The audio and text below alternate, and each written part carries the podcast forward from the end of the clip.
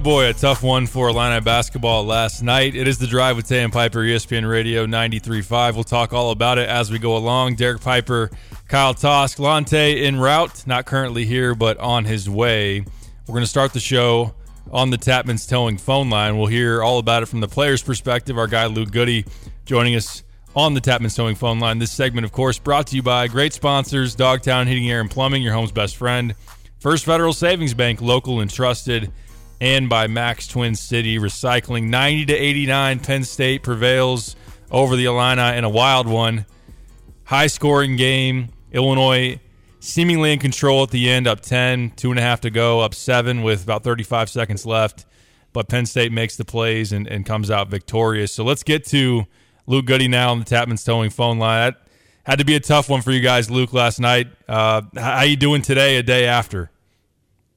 Yeah, it's uh, definitely not the best uh, phone call um, today, but you know what? It's uh, we can learn from it. I think it's better that it happens now versus in March, and uh, there's a lot of things that we can take from this game. Well, we appreciate you still coming on with us to talk about it. As you have had a little bit of time to digest it, what kind of sticks out in your mind of what went wrong at the the very end? Yeah, I think uh, at the end of the game we made too many mistakes. Um, there's just both sides of the ball. We did every possible thing we needed to do to lose that game. And uh, you know, I do give credit to Penn State a little bit. They were able to hit shots and um, kind of execute down the stretch. But I think uh, we really lost the game versus them winning it in a sense. As a player, when you're up 10, two and a half left, and, and even seven with 35, I imagine, I mean, the mindset, not that you're letting your foot off the gas and, and just coasting the rest of the way. There, there obviously wasn't any instance, instance of that, but – what is that like as far as trying to hold on to a lead, knowing that a team's going to be a little bit more desperate, going to, as they they did it with their full court trap, get a little aggressive and try to turn you over. What what do you need to have happen in those moments? And I know you spoke to it, some of the mistakes, but what maybe slipped away, and, and how did how did you see it unfold? Yeah, um, you know, when you kind of get up like that and you're in the situation to win the game, um, I would say it's almost a a sense of a little more conservative in terms of how you're playing because you uh trying to you know minimize mistakes and sometimes I guess that could go wrong you know when you play too conservative to to win the game um in a sense. But you know at the end of the day we just made mistakes that you can't make to win games uh like that you know. They had a good good crowd and good atmosphere and they made plays. Luke what do you what do you hope is the reaction from the the team assuming you know everybody's going to be uh, chewing on this one and upset and ready to get back on the the floor. Obviously, you got Iowa coming up this weekend, but just what do you hope in that locker room is the response as far as just how you guys can come away from this and maybe even learn from it? Yeah, well, the locker room's going to respond like it has all year. Every time we've lost a game, we came back and played hard as a team and played together, and I, I don't think it's going to change um, at all. You know, I think we're going to come together and figure out what we did wrong, uh, watch film, get better from it, and work hard in practice just like we have all year. So, um, you know, I don't think it's different in terms of you know coming off after a loss, but at the end of the day, um, you know, we just got to do what it takes to to be ready for the next game on Saturday against a, a hot Iowa team. Luke Goode joining us now on the Tapman's Towing phone line. I know after the Michigan State game, Brad mentioned that you guys really spent a lot of time in practice on defense, and, and this has been a squad that you know earlier in the year, I think you guys were top twenty in the country in defensive efficiency through the first two months or so of the season. It's slipped uh, quite a bit since then. What do you see going wrong at that end of the floor? I imagine you guys probably still believe you can find a, a level of of getting back to getting stops that you need to do because offensively you guys are rolling right now. I mean, you put up 89 points. You guys are the metrics top five in the country, offensive efficiency, and, and just are a load for people to deal with at that end of the floor. But defensively, what do you think has happened, and what, needs to change to get back to who you guys were? Yeah, I think uh, you know people on the outside can see how it is, and you know it's it, it's just kind of we're at the point right now where we just gotta you know uh, take it personally and realize that the guy that you're guarding shouldn't be able to score the ball, and uh, you know take more pride on the defensive end. Um, you know we were a really good defensive team at the beginning of the year, and I still I still think we are. I think you know every team goes through some a tough stretch throughout the season, and right now we're kind of in that in that tough stretch, just trying to figure out um, on the defensive side of the ball. You know, it's a good thing that we can score the ball like we can, but um, you don't win games in March if on the offensive end strictly. So I think um, you know we're going to learn from this game for sure, and uh, you know from the last four, get in the film room, make sure we know what we're doing on defense. But uh, I have no doubt in my mind that we're going to get back to doing what we do. Luke, on the positive side, you came in last night, were able to make shots, got after it on the glass. Uh, I know that you probably didn't feel like you were shooting it uh, as well through the month of February up until that game. So was it good to see him? I know it always is to, to see him go in. And uh, did you feel like you took a step in the right direction with your play? Yeah, for sure. Um, you know, I think recently I've been, you know, a little bit tested, just you know, having to take more pride in, in defense and being able to knock down shots, and you know, uh, you know, it's kind of the way that you respond is is the most important thing in these situations. And for me to come in uh, last night and make a difference, you know, I felt like I I played good defense last night and uh, kind of made a difference as well. So um, just kind of seeing shots go down and being able to contribute to winning again, I think is important for my confidence and for the success of our team. There was a lot made about that being at Rec Hall, and, I'm not saying that you know you guys are making excuses about it. It was a basketball game; they had 10 foot rims, and uh, you know that had hosted basketball for a number of years before they ended up moving to the Bryce Jordan Center. But what was the environment like? What was it like playing in a, a place that doesn't now be a full time basketball arena? And, and what'd you make of just what that, that scene was like?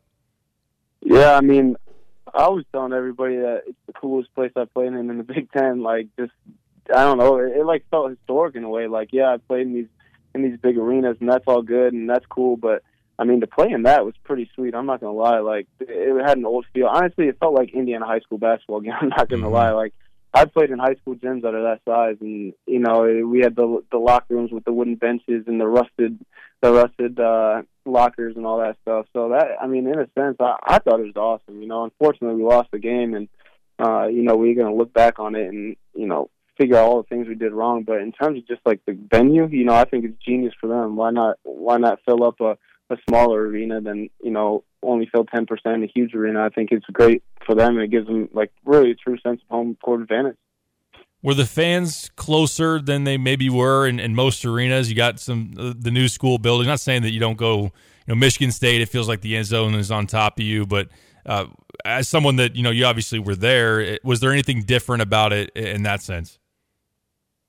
Uh, yeah, I mean a little bit. I would say it's pretty much the same. Honestly, I'm not gonna lie to you. Like the uh, the bleachers behind the bench were, um, you know, they were kind of raised, so they weren't really right behind our ears. I would say, you know, the closest that fans have gotten, honestly, is Ohio State. I mean, their mm. student section is right behind our. I mean, they they were like could read our plays off of our play cards. So, um, but just in terms of you know the atmosphere there, I thought it was pretty cool. You know, you had the front row people sitting on bleachers. I thought that was just like a cool thing. Um, you know, and in terms of just the experience, you know, outside of basketball and the regional, I thought it was a uh, a really cool experience to play in that gym. A few more minutes here with Luke Goode on the Tapman's Towing phone line. Five regular season games left for you guys. I know you you take it one at a time. You don't look too far ahead. We have asked you before about do you you look at bracketology stuff? Do you look at resume type things? But it just kind of a, a big picture thing, Luke. Is, is there a sense of urgency as you're about a week away from March, and, and just knowing that this thing is coming to, uh, you know, the the amplitude is is rising here. It's the, about to be the final stages of this season. You got a lot of guys in that locker room that this is their last go. Do you think that there is that feeling that you know we we only have a select amount of time to to really get right, and then be able to play our best basketball at the right time? Yeah, I think so. Um, you know, there's two main goals in the regular season, and that's to win a championship, a conference championship, and prepare yourself best possible for postseason. So, uh, you know, as we get closer to these these games, especially, you know, we got um, really important games coming up. I think it's going to be uh, a big emphasis on, you know, kind of what how we want to prepare ourselves for the postseason. Uh, we need to get these wins and, you know, resume builders because, you know, outside of winning a Big Ten championship, the main purpose of the preseason or the regular season is to prepare yourself in the best possible way to win a national championship. So um, for us to go out and and get some wins in these last five games is going to be super crucial uh, to just putting ourselves in a position to be successful. As you look at Iowa coming in, I'm sure today or the next few days you'll really dive in on that scout and, and get a chance to to really get get to be very familiar with them in terms of what they present, but like you said, and we, we talked about a little bit, you know, they're a hot team just coming off a win at Michigan State, a team that traditionally Fran McCaffery teams are always really good at the offensive end. So, uh, what do you kind of expect as far as them coming into your building this weekend? Yeah, I mean, they can score the ball. That's what they do. Um, so we got to be ready. They got some shooters. They got some playmakers. Um, they got basically a two big lineup with Freeman and Krikke. Uh, so we just got to be ready for them. Uh, those guys are really good scorers. They can put the ball in the hoop, and they're well coached. So um, they came off a big win at Michigan State. So we got to play together, uh, play hard, and just be ready to go. I do want to ask you before we let you go. Like, did it was the floor slick last night? It, it seemed like it was. Uh, yeah, a little bit. I mean, they didn't.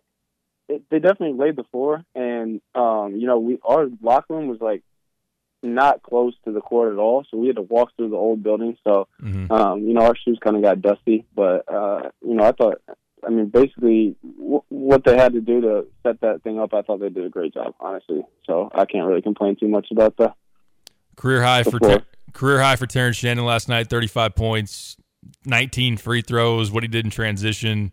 I, I know we we try to find different ways to ask you to kind of just describe what he's able to do, but have you seen someone that's maybe quicker or as quick end to end as he is. You know, get the long strides. Then also, by the way, he's got that strength that you have to deal with. It just seems like a a cheat code. We know that you know Zach Edey one on one in the paint is, is hard to deal with, but I feel like Terrence in the open court is probably just as difficult for someone to try to stop.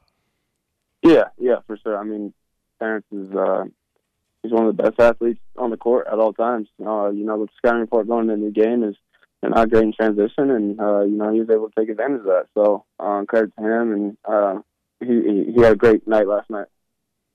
Last question for you. We'll end on a light note. So we know that Marcus Domask is is it a Bonneville? Is, is that what the the car yeah. is? Got got some recent love here recently. Uh, apparently, it ruined uh, a pair of your shoes. Right? You got to tell us the story. You got to fill us in on that. Yeah, yeah.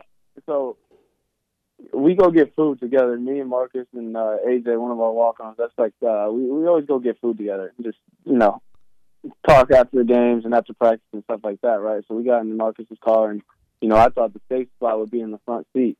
Uh, and you know, I got out of the car, and my pair of UGG slippers had a stain on the toe and was completely stained. So, uh, and they went immediately in the trash can, and we don't even know what it was. So we don't know if it was if it was oil or fluid or something. We have no idea. So I have not ridden in this car since then. That was probably a month and a half ago. Has he ever like not made it to practice or something because that thing isn't isn't going or is he? no, he almost did not. He almost did not make it to uh, the plane one time on the road game. So now he has to take it back to uh, to the apartment. and I go pick him up. Oh man, oh man. Yeah. Well, good yep. stuff, man. We appreciate the uh, the insights. Obviously, best of luck going into this uh, bounce back spot against Iowa. Big one, still a lot to play for, obviously, and uh, we appreciate you taking the time today. Yes, sir. Appreciate it. Good to talk to you. And tell Lante to uh, never miss another interview. Okay. I know, right? Inexcusable, inexcusable. No days yep. off every day, guys. We need that. So uh, we'll we'll pass on the word, and we'll talk to you next week, Luke. Sounds good. Good to talk to you. All right, Luke Goode on the Tapman's Towing phone line. That segment once again brought to you by Dogtown Heating, Air, and Plumbing, your home's best friend. First Federal Savings Bank, local and trusted, and by Max Twin City Recycling. I appreciate Luke being able to to come on here, and it's it's got to be tough to discuss last night's loss. Obviously, we're going to do a lot of that as guys that uh, not part of that team uh, aren't having to wear that loss. You know, a lot of Atlanta fans sour and, and understandably so. We'll get into all that as we go along. But uh, I know that in talking to Jeremy Werner, who was out there in State College last night, that uh, only Marcus Domask was made available to the, the, media as far as the player side last night. Didn't have a whole lot to say. Um, you understand that it's a it's an upset locker room. It was probably a huge shell shocking moment to have that type of lead slip away, and uh, I, I it, it does sound, and, and Jeremy, I, he wrote it in his article today, so I, will I'll share this as well. But if you haven't heard it, it sounds like when he was out by the court after the game, that some Penn State employee came out and told someone else, "Hey, there's a there's a broken window in Illinois' locker room right now." So, um, someone very frustrated. I'm sure we won't learn exactly what happened in there, but uh, a lot to be frustrated about. Uh, of course, for Illinois internally, they got to fix some things to to get right as the season comes to an end as this is the the the window where everybody talks about playing your best basketball, peaking at the right time. You're, of course, we're in a position to to take that step really into the the meat of the Big Ten title race, and to only be a game out was still a game against Purdue. And of course, when you're in that situation, you don't worry about tiebreakers. You don't worry about what happens if we have the same record. You both win the title. Now Illinois is going to need Purdue not only to to lose to you, but to lose another game. And and really, it's it's bigger than just the Big Ten title at this point. There's a, there's a, a decent amount, especially at the defensive end, that Illinois has to fix to avoid another quick postseason, which we're going to talk all about as we go along. It's really, been a while since we've pulled this one out, but I think today it, the mood is right for it today. Oh, we got it.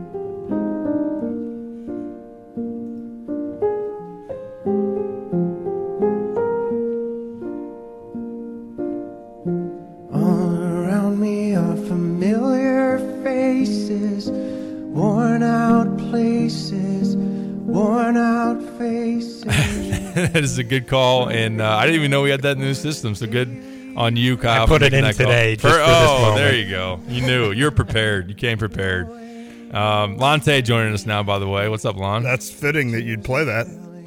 That was disastrous. As soon as Lon sat down, I played it. That's the real reason I did, not the loss. I don't know if you heard what Luke Goode had to say. He I heard. I'm getting called out. That, yeah, you, are not allowed to miss any more of his interviews. Um, can I just say I was so happy to be at high school basketball last night?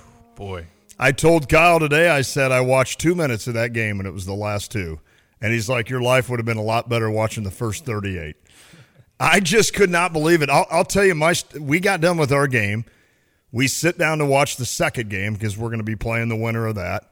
And about the end of the first quarter, I look back at three of the guys sitting there, including Andrew, and I'm like, "What? What do we got on Illinois? They've been winning."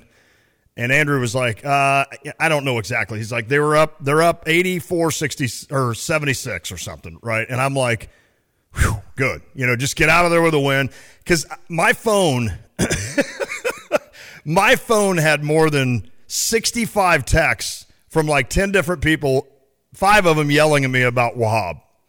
And I'm like, I'll never say anything about. Did I not say kiss of death? He, he totally. He, I, one of them was like, he's five for five with ten points. You and it was right off the bat too. right, exactly. Immediately. And I'm just like, oh my lord, because I looked at my phone at halftime. I don't look at my phone during games with Andrew, but I looked at my phone at half, and there were already like six texts, and one of them I could just see Wahab, and I'm like, he must be filling it up.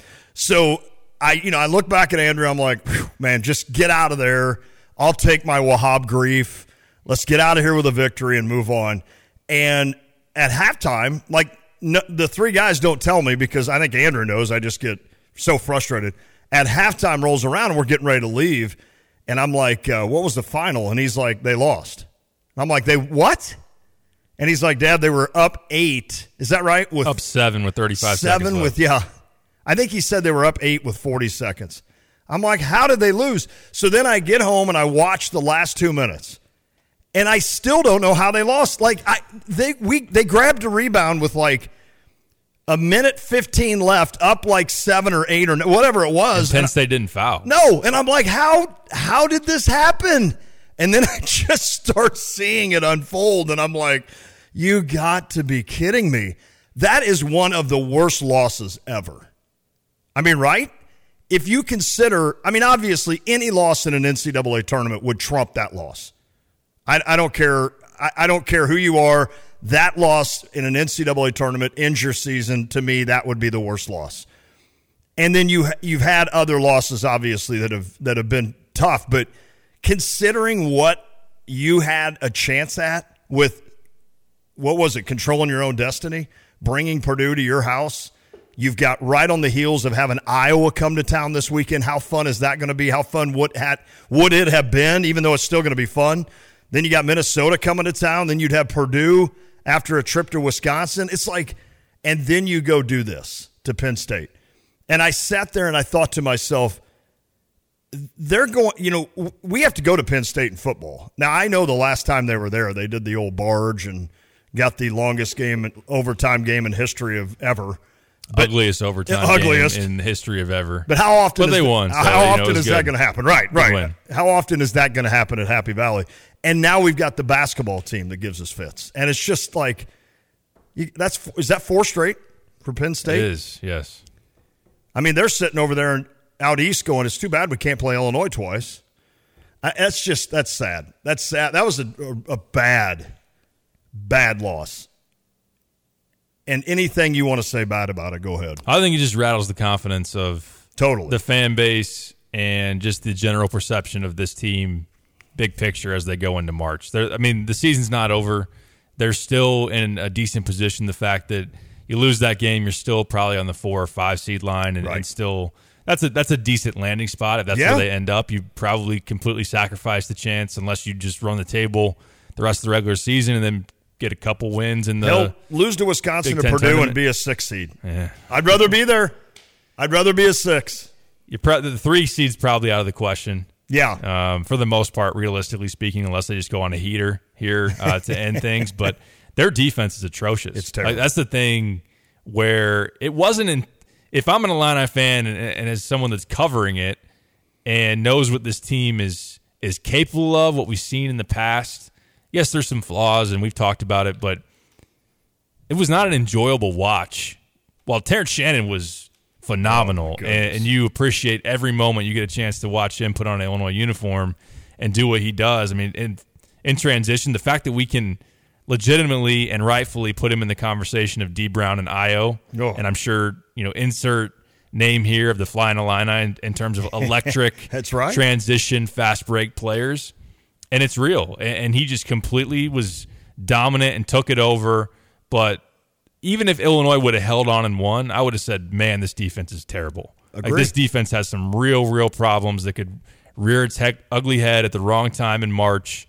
And now you have a team that's not closing games too. They blew a big lead at home against Nebraska.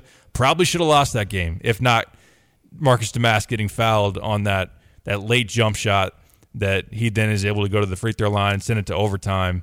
You blew a lead in East Lansing. You're very much in control, and that's not a great Michigan State team. And then this one. So that's three meltdowns essentially at the end of games in the span of three weeks. Mm. So you've got late game issues, you've got defensive issues. Is this still a good team? Yes, but they're not currently profiling as a squad that inspires a lot of confidence when your your season's going to be on the line here before too long. I agree. And I, I've been looking as you've been talking through our Big Ten schedule and points allowed to who we've played. So you allowed 58 to Rutgers. Um, and of course, that's before they've gotten Williams now, who's going to change that around. You had the chance to play them twice. They scored 58 and 63 against you. Great. Michigan only scored 73 against you, right? Indiana only scored 62. Those are some of the worst teams in the Big Ten. Minus Rutgers, who's kind of catching fire a little bit, right? And then you look at the well, Michigan also scored 68. Then you look at some of these teams. I mean, you gave up 80 to a Maryland team that's third from the bottom, 88 to Michigan State. You just go through here, 75 to Ohio State. It's like, I don't know what happened to the 60s. Couldn't stop Northwestern in that game. No, they had 90 what? 6. 96 in that game. So, I don't know. I don't do we move too fast on offense? Do we score too quick? You know, it's it's almost like when you when you you look at time of possession in football, right? Where you try to control the clock. If you know your defense isn't that good, but your offense can churn out yards, maybe the way to beat a team is to shorten the game and go on long drives and don't let your defense get on the field often. I mean, are we at that point where we got to use every second of the shot clock before we score just so we can hold the team under 70? I mean, do you don't, that, you don't, That but pace is part of it. Like Yes. pace is part of this the point totals. Mm-hmm. So I thought it was going to be a higher scoring game last night. Number one, because Illinois is not stopping a lot of people, No. and I thought Ace Baldwin would hurt them and be able to create some things for other people, which he had ten assists or twelve assists actually in that game. But just because Penn State likes to play fast, so does Illinois. So you get a lot of possession. So sometimes it it can be skewed in, in terms of like efficiency and whatnot. But I think that also it's a team that's completely lost its edge, and sometimes it looks like it's want to and and desperation on defense. I, I think maybe they. It's easy for me to say on the outside, but Brad's even talked about it. Like maybe they found too much satisfaction in that they can outscore people. So when they score a bunch of points, they relax on defense a little bit more. There are some there are some fundamental flaws in them defensively. Like I don't think that Coleman Hawkins is changing how he guards fives. Like he's in a Right. one-on-one matchup with a good five man who can score this back to the basket, who has some size on him. I don't think that anything is changing there. I don't think anything's changing about. Uh, we we love Luke Goode, we love Marcus Domask. Like they're not going to be able to guard quicker guys in space for the most part. Luke did battle a lot better last night. Still is someone that people are hunting out defensively. And so th- there's some of that as well. But some of the other stuff is correctable, like not being able to guard inbounds plays. they're not Inbounds plays in general. they're not complicated. It, No. it was a a screen for a guy up near the top of the key, and he just drives right to the the lane, catches the ball, and dunks it or lays it in. That happened three separate times. That's crazy. And and there are just things that you know. Justin Harmon acted like he'd never seen a back cut before. right. He got back cut three or four times for easy layups. So there there are things within that that are fixable that they're both concerning. The stuff that you can't fix and the stuff that you can is, is concerning that they're both happening, especially for a squad that's as old as they are. Yep. And the factor of like this should this team shouldn't need motivation. You're full of a team that's old, full of a team that's on their last ride, full of a team that is should have been recognizing, and I'm, I know that they did. They could have won a Big Ten title. They could continue to further their their stock in March, which we we know as well as anybody. The landing spot as far as your seeding Yeah. is super important to how far you can actually go. So that just that was one that really took the wind out of the sails, I think, for a lot of Illini fans. And there is the fear, and it's been the the, the cloud is how many times we bring it up. The cloud is there of of Loyola, which really is within it. The fact that this team has not gone on enough of a run to get to the second weekend, and now you're worried that this is going to extend on past because of what we're currently seeing. I want to ask you one thing, and then I want to I want to ask you if we could recommend doing something going forward. Before I go go forward, what do you think Brad Underwood was talking about when he said there'll be changes made if things aren't corrected on defense? Who is he pointing that at? Is that what he said?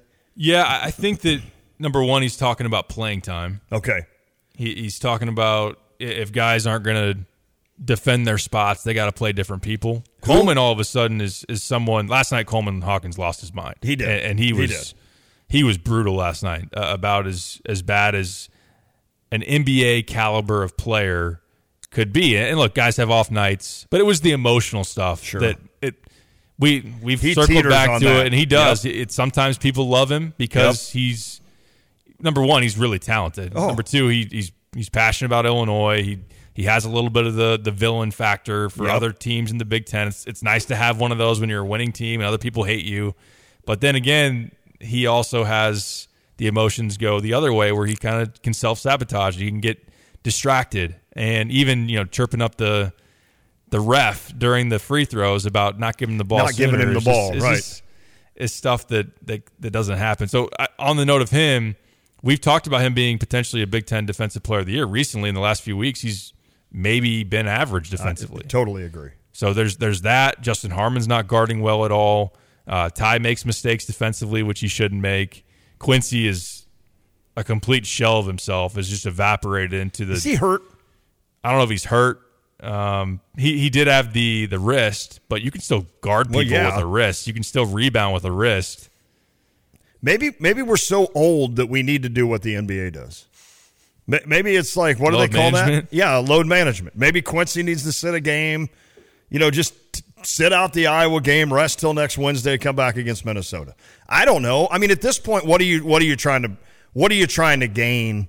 What can you lose and what can you gain? And that was one thing I was going to ask you about recommending we it, it went if if we look forward here today on that. But you know, in the sense of Coleman, and I know it's one of those that probably for the younger crowd, they're going to sit there and say, "Oh yeah, everybody's mad about Coleman and social media and this and that." But you know what? It is out there, right? It's out there. Now, whether or not that has anything to do with how he plays against Penn State or how he turns around and plays against Iowa, I know it doesn't.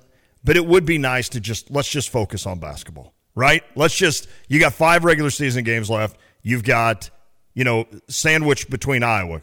Then you've got Big Ten tournament, then you got NCAA tournament. Let's just focus on basketball, right? That's what people want to see that are mad about the social media. Now, does it have anything to do with anything? No. But that's the theory that most people want to see. And you, you see it on Twitter, you see it everywhere. I wish Coleman would just shut up. I wish he would do this. I hear it from everybody talking about it. I get it. I've been a Coleman apologizer since day one. I think he's I think he's huge for this team. He obviously last night had a horrible game, and we all saw what happened late, and it was a dumb foul for him to jump out and, and run into Hicks. That was the dumbest foul you can have. But I understand where people are coming from in terms of, hey, it's been fun, it's been cool. Let's just focus on basketball. Right. I mean, it, there's a it's a two sided coin. Number one, it's the end game stuff people mm-hmm. want to see it into. Like last night, and we've talked about it that I feel like this year, even though he's been emotional, I feel like there's been less advan- less examples of his emotions just snowballing into a bunch of mistakes. Do you think that that kind of stuff off the court could lead to more of the emotional stuff on? I just think that's who he is. Like I, I okay. Think, I, I, just like he's having fun with the the social media stuff, right? And he he's in he knows that he's kind of this villain type of role right. because of because of his personality, because he's outspoken. Even within Illini circles, he's yep. a polarizing figure. I think he recognizes that. So I think he's having fun, and obviously he's drawn some attention to himself, which that's the problem when you do the social media stuff. There's more of a spotlight, so when you don't answer the call, it makes even that's makes exactly it look even right. worse on you. Like tweeting the the Scooby Doo villain laughing after Purdue loses on the road at Ohio State, and then turning around and being awful and being a big part of why you lost at Penn State is a bad look. You're and you're going to get bullseye on You're going to get dogged for it. Yep. I mean, that's part of. We saw it with Hunter Dickinson too. Yep. Like Hunter at Michigan liked to talk. Yep. And it was easy for him to have things to say during the season when they were a one seed and they were named the Big Ten title winner, albeit Illinois humbled them uh, that season yes, when they went they into did. Ann Arbor. But Hunter being this this guy who likes to clown around, all of a sudden wasn't as funny and as uh, easy to stomach for Michigan fans when they were barely making the tournament. Didn't even make the tournament last year. People were talking about why does he have a podcast? Can't he just focus on basketball instead right. of chopping it up with Jordan Bohannon and looking like clowns? So uh, I think with with Coleman there is that like, all right, we got to rein this in. Right. Problem was last night, like he's he's arguing with refs after calls he doesn't get, and then Illinois is giving up five on four the other way, and they're giving up drives to the basket. Yeah. There, that was literally a trade off of his emotions then leading to points for Penn State. Mm. And that was It was a I- bad look. It was a bad game it, and a bad it was, look. It was bad, yeah. There's no doubt about it for Coleman. Um, Hasn't been his entire season. No. And the turnovers last like he's done a good job of limiting turnovers this year. Five turnovers last night though. Yeah. That was the second time he's done that. I mean, he's been the guy that is causing turnovers. Right. That that's been Right. the the story up until last night has been Coleman causing turnovers, not giving up turnovers, and that's what he did. All right, so I'll ask you because I know we got to take a break. What happens next? So this happened. There's a what were the percentages that Illinois wins the Big Ten? What are the percentages they Um, they run the table? now or before? No, before that. What what were the percentages? Thirty percent that they're going to go to Wisconsin and win. That they're going to beat Purdue at home. I mean, would would you say thirty? Less than fifty. Yeah, probably between thirty and fifty. Okay, and I'm not discounting it. You know more than anybody who loves Big Ten titles. More, you know, nobody likes them more than me. But that's done now. We can quit worrying about that. Uh, Purdue would have to fall from fall from earth or whatever it is, whatever the saying is. That's not going to happen. This is not going to happen where Illinois wins the Big Ten. If they do, then you can credit me for bringing the best out of Wahab and then credit me for bringing the best out of Illinois and the worst out of Purdue. But with that said, then so now what is to gain with the last five games? What can what what can Illinois still accomplish? What can they lose these last five games as well? In other words, you know, you've got a couple of tough ones with you anytime you play at Iowa. I don't care how good they are. That's going to be tough, and they're going to be battling for an NCAA tournament if they keep playing like they are. Yep. You got Purdue at home. That's not going to be easy. You got to go to Wisconsin. Minnesota's a little bit better. Yep. So I, I'd love to look at the pos, like the best case and the mm-hmm. worst case for Illinois down the stretch, and and what I mean by that is just to move on from last night. Just move on from it. Maybe you don't even win the Big Ten anyway, and we look back and that Penn State game doesn't mean anything. I know there's more deeper concerns, and you've brought those up with defense and everything. I agree. But if we move on from that and then wonder what's the best case, what's the worst case, that's what I'd love to ask you. All right, let's talk about that next. If you want to weigh in, you can. 217 359 2255 on the U of I Illini Link text line. We appreciate all those that have already voiced their concerns and questions. We'll get to those as we go along. We'll talk about what Illinois has to gain and lose and what's important to see in these last five regular season games when we return. This is The Drive. Have you ever wondered why you pay your bank to have a checking account with them? We do too. At Fisher National Bank, we offer free checking accounts that reward you to bank with us. Our rewards cashback checking offers 2.02% cash back on debit card purchases up to $500 monthly. No service fees or balance requirements needed to earn rewards. For a free checking account that pays you back, simply make 12 debit card purchases, receive electronic statements, and have one direct deposit within a monthly cycle. It's so simple. We bet you're doing most of these things already. With rewards cashback checking, you have access to Reward Saver, which earns 4.07 annual percentage yield on balances up to 20,000. Reward yourself with free rewards cashback checking and Reward Saver, a few of the many ways Fisher National Bank invests in our customers. See monthly requirements at any branch or fishernational.com. Fisher National Bank, exceptional communities, exceptional people. Member FDIC. Since Busey Bank first opened our doors in 1868, we have built upon a tradition of close relationships and broad financial capabilities. Our experienced team provides the highest level of personalized service to ensure we accomplish your goals, simplifying your wealth management and business lending needs and ensuring a legacy for generations. Building business, growing wealth since 1868. Proud to be the official bank of the Fighting Illini. Member FDIC. PDR Automotive has now been serving the Champaign Urbana area for over 50 years. To give you some perspective, 50 years ago ended the U.S. involvement in the Vietnam War, and it was when Secretariat won the Triple Crown. So, what does that mean for you and your vehicle? Whether you need a carburetor overhauled or your new vehicle computer system diagnosed or programmed, PDR Automotive has the experienced, knowledgeable staff that can handle all your automotive needs. Online at PDRauto.com, they are what's best for your truck or car. They are PDR. In an ever changing real estate market, it is so important to work with experienced agents like Russ and Nick Taylor with the Taylor teams at Taylor Realty Associates. They have the knowledge and expertise to get your home sold for the most amount of money in the shortest amount of time. Trust the experience and success of Russ and Nick Taylor with the Taylor team at Taylor Realty Associates. Give them a call today at 217 355 0700 or visit them online at taylorboys.com. That's taylorboys.com. When it comes to finding a reliable vehicle, look no further than Serra Champaign, your trusted automotive destination. They carry a lineup of top brands, including Honda, BMW, Subaru, GMC, and Buick. And they're not just about cars, they're about people. Their team is dedicated to providing you with trustworthy service and dependable vehicles that fit your lifestyle. Experience the difference at Serra Champaign. Visit Serra, S E R R A, champaign.com. At Pards in Urbana, the boots just keep on coming. They're known for their huge collection of men's cowboy boots, women's cowgirl boots, kids' boots, and even shoes. If you're searching for top footwear brands, look no further than Pards. They carry a wide variety, including Ariat, Dan Post, Smoky Mountain, Roper, Double H, and more. And if socks or accessories are what you need, they've got all your high quality essentials. Since 1968, Pards has been serving their customers with high quality merchandise. And if you haven't been to Pards in a while, a lot has changed. Go check them out just off University Avenue in Urbana. Two Men in a Truck has been recognized as a trusted leader in the moving industry for over 35 years. Now we are proud to offer that same reliability to junk removal, introducing Two Men and a Junk Truck to the Champaign area.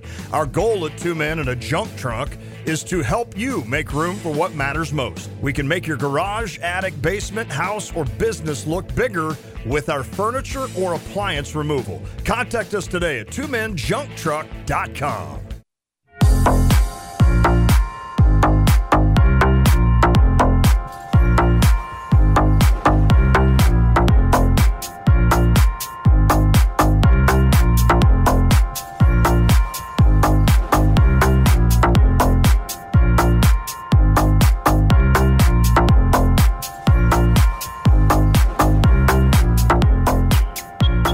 Back on the drive with Sam Piper, ESPN Radio 93.5, 90 to 89, Illinois Falls, and just a shocking meltdown down the stretch. I know that in Brad Underwood's first year, you had the Da'Monte Williams inbounds pass against Maryland. Yes. That then was ultimately a loss, and that was bad. This one, knowing how good this team is in comparison to a Yeah. team with freshman Trent and freshman Da'Monte and Mark Alstork and Aaron Jordan and Oh, God. like that was that was a bad Wow. Illinois team. This was the worst Oh, meltdown, choke job, whatever you want to call it, of Brad Underwood's tenure at Illinois. well, what is is it? Is it the game itself, or is it just the last forty seconds that that makes it that? I think, I mean, the game itself was just a disaster defensively, but it was the fact that you had a, a 12 point lead with five to go, a 10 point lead with two and a half to go. Like there, there are no reasons why you should blow that game. No. And then seven points in 35 seconds, you're in the double bonus. You should be shooting free throws and winning the game. And just to to let it go like that for Terrence to get, I thought he got hit on the arm, I did too. but still he tried to split two defenders, and it boy, it'd be nice to uh, have a point guard to Oh, throw the ball to at the end of a game and well, let me throw this out. If, Trust. If Luke Goode's shot from the corner goes, that game's probably done. Yes. And they I know he that. got yeah, and he got criticized by I know fans out there thought that in hindsight, especially knowing he missed it, Right. taking it sooner in the shot clock could have shoot a little bit more off the time, but That's yeah, a he- wide open look It for him, was. though. It I mean, was. I he was thought hitting last Terrence should have just drove. He was he had a one on one drive there, and he was getting fouled every time he drove. But True. That's a good point. Kyle, before we dive into this, what do you, what's kind of your initial thoughts about last night? Actually, we can make that a topic for four, if you want. All right. Kind of the best case, worst case for Let's Illinois. do, all right, let's, let's do, that. Yeah. Because I want to hear Kyle for five minutes. Cody Bellinger, Kyle, go. if I had to talk Peralta. about that topic, I'd have nothing to say because once again, no update on that front at all. Wah, wah, wah. in terms of Illinois, I I'm more bothered. Like I feel like that was just. I'm upset that you lose that game. There's no excusing losing a game you were up seven with 35 seconds left. I'm just more bothered, big picture, that this team can't defend anybody. Yeah. I, I'm more bothered by that than I am that they lost this game because I think everything had to go wrong in one perfect storm. That's like a collapse that happens once every five years for a team. I, and not to say that I'm happy about it, but I'm more concerned, big picture, that if this team's not going to guard anybody, I'm, I'm concerned that they're not going anywhere in March. Like you're going to have to defend someone at some point. So And how do they just do it? How do we do it? Not getting back cut 14 different times would help. I mean, d- do, you, Stopping the ball in a drive. Yep. do you go zone on occasion? kind of threw that out sarcastically. I mean, if a They've, team's just they've they've shown some of that quote unquote zone that Brad doesn't like to call a zone, Right. but they they've gotten gotten scored on it. Do you press a little bit? Do you throw a baby press out there? I, I don't know. Like, I'm no coach, especially at that level. Something's not working. So you either trap Yeah, more, you either put more on ball pressure, which they pretty much do. You maybe full court, I mean, maybe full court press a couple of times. Anything to just kind of trip the other team up a little bit. I, I don't get. I don't know. I don't know if there's any. Maybe they're just not a good defensive team, and you're going to outscore everybody. well, that's what the profile says. Uh, Yep. Over the last month, uh, Bart Torvik says Illinois is sixth in the country in offense during that span, 167th in defense. Wow. Oh, my God. Wow. Let me ask you this: Can scoring and rebounding be enough to overcome defense in March? Well, you got 35 from Shannon last night, career high. You beat Penn State on the glass by 24, and you still lost. So your answer is no. My answer is not necessarily.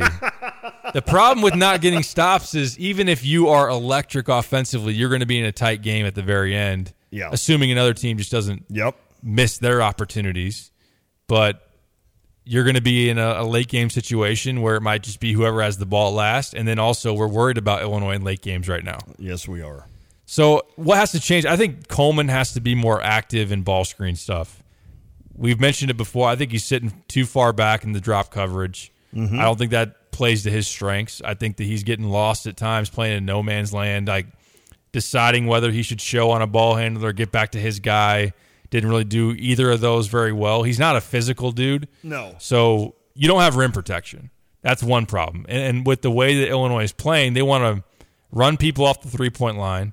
They don't want other teams to get clean looks from three, which nobody does. But No. that's kind of what there, a lot of in defenses. So what are you going to take away and what are you going to give up? Illinois wants to take away threes, and they want to allow some ability to get some two point baskets against them.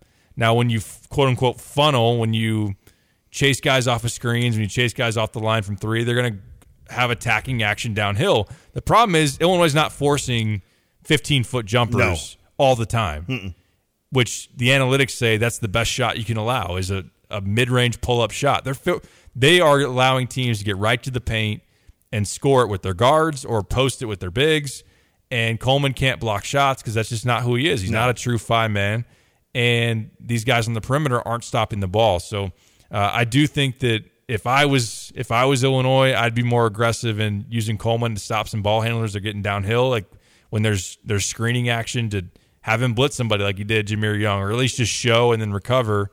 And then some of it's just soul searching though. Like there's no reason that Quincy Guerrier is just not there, not present, not playing with energy and toughness. And Justin Harmon should be better uh, defensively. Ty Rodgers should be better defensively. Agree. And then some of it's just breakdowns in communication too. Like that. That's how what I attribute it to as far as the inbounds plays, where all you can you could just call a switch. And I think Illinois gets caught in bad switches sometimes. Yeah. And sometimes then they, they don't switch them they should. So there's a lot of things to unpack there. It's just the coaching staff has to have some answers, and then the team has to look themselves in the mirror and say, look, if you don't take pride in stopping people, yeah, you guys are awesome on offense, but so will other people against you. And Right. that can be a recipe for disaster.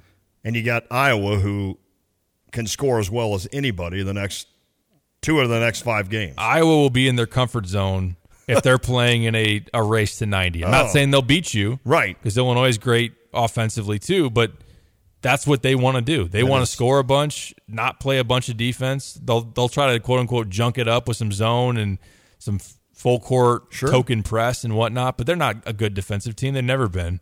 So you're just I'd get it if you were Iowa. Mhm. If you had athletic limitations, if you had and, and there again, like I said, there are some flaws that are just probably unfixable for Illinois, but then again, Ty Rodgers is big, strong, and really athletic. So is Terrence.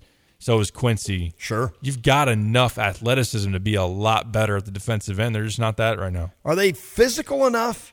No. Do they play physical enough? No.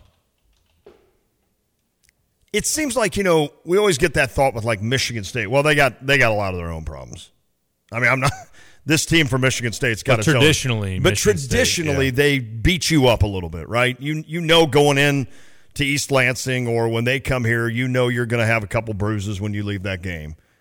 And I- I mean, I don't know. It's a cons- I feel like it's a conservative approach defensively. Like I don't feel like they don't they are towards the bottom of the country in forcing turnovers, which means they're not being that aggressive. Now They're sometimes third worst in Division Wow. One Yeah. at forcing Wow. turnovers this year. so you're not going to take the ball away from people. And see, that's weird with like a guy like Shannon who can get his long arms and passing lanes, and Ty Rodgers, who you would think would do that, and Coleman. How many strips does Coleman Right. have? I mean, he's carrying that number. He'd probably be worse. It'd be dead last. So I think Illinois wow could be, and I thought going into the year, I I thought that this would be potentially reversed. That Illinois would be maybe a train wreck offensively without a point guard and without really improved three point shooting, and that they'd be. I, I didn't think they'd be elite defensively. I thought they'd be pretty good, but that maybe they have to play aggressive hmm. to turn people over and get into transition. It's kind of the opposite. It's that they do offensively pretty much whatever they want, but defensively, Yeah. they they don't turn you over. They they let you recently just drive right to the rim, and then you can post Coleman, and maybe they'll double, and maybe Brad won't want to. He'll flat out be too stubborn to do it, or, Yeah. or just not want to give up the the open threes or whatever else that comes with it. So this morning I got up at 4:30, ran my six miles, uh, showered, made some eggs. I only eat the white part. I'm healthy, and then I get on KenPom. That's pretty much my morning routine now. And it said While Illinois you're on the treadmill, right? Right. Yeah, I go back for my warm down of two miles. And it said that Illinois was 327th in luck. Now, I don't do any of that stuff in the morning, minus the eggs, but I still eat the yolk. So, with- Thank God, I was gonna- Yeah, no, no. With that said, with that said, what the hell does that mean? I don't know. That you're just that Kyle had a better answer Kyle, for it what was I your did. answer for that? The technical formula is expected win loss minus your actual record, basically. So it's based on Illinois' performance this year. They're expected to win more games than Ah. their 19 wins. Okay.